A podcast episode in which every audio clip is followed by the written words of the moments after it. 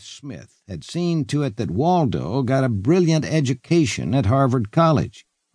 But the mountains and his mother's people were a siren's call he could not resist, and Greyfeather returned with the notion that he could teach the Utes to read, write, and speak proper English. Walkara, however, had other ideas. The stubborn chief fervently believed that the language soon to overtake the Rocky Mountains would be Spanish, not English. That was about the time Greyfeather met Kit Carson, and he and Kit had been riding the trapper's trail ever since.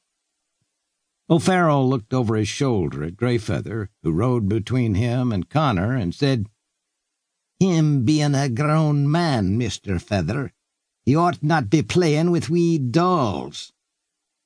Maybe he has a reason for having it, Greyfeather answered reasonably. Something that's none of your business. O'Farrell scowled at the Indian. Now, just you be telling me what sort of reason might that be? Greyfeather shrugged.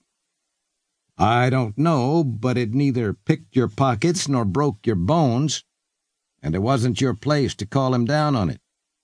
You'll be minding that tongue, Mr. Feather, or all right, you two.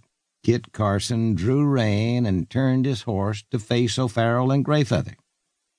Connor and the extra horse came to a halt behind him. Kit had been listening to them bickering ever since they had ridden away from their winter quarters on the Powder River earlier that morning. He speared O'Farrell with a narrowed eye. I'm getting mighty tired of the three of you casting blame about. Bodine is out here someplace and lost. For all we know, he might be dead. Instead of wasting time arguing about whose fault it was he rode off, you ought to be keeping your eyes peeled and ears open. If he's still alive and hurt, he might be trying to signal us. The way you're carrying on, we could ride right past him and never hear. Kit nodded at the extra horse that Connor was leading. We know that Bodine is afoot, and that's a bad way to be this time of the year and with this storm. A pile of gray clouds was beginning to bank up against the western sky. This break won't last long. Let's make the best of it while we're able. Kit yanked his horse's head about and urged the animal on. They rode on, searching for signs of the lost man upon the vast, unbroken blanket of snow that whitened the mountains. The sun glare made looking across it nearly impossible, and blasts of icy wind stung their cheeks and bit savagely through their buffalo skin coats. The break did not last, and shortly the storm rolled in again. Buckskin gloves and badger skin hats offered little protection against the plunging temperatures when the sky began to cloud over. The only good Kit could see in the week long storm rearing its head once more was that the clouds cut off the sun's brilliance, allowing them to peer hard and searchingly across the snowfields.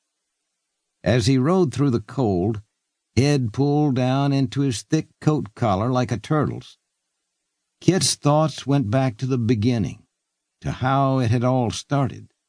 He had lost track of how many times he had revisited that single incident, but whenever he did, he knew that he was as much to blame for Bodine leaving the protection of winter quarters as anyone else there. But there was no doubt that it had been O'Farrell's thoughtless remark that had set the calamity in motion. What is it that you have there, Mr. Bodine? had been an innocent enough question. But O'Farrell had not really cared what it was.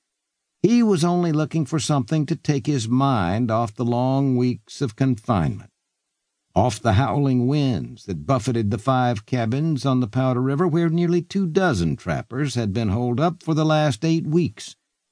Christmas had come and gone with hardly anyone taking notice and it was already well into January. Winter quarter affected men differently. Some took to it stoically and philosophically, seeing it as just another trial to be endured, or an opportunity.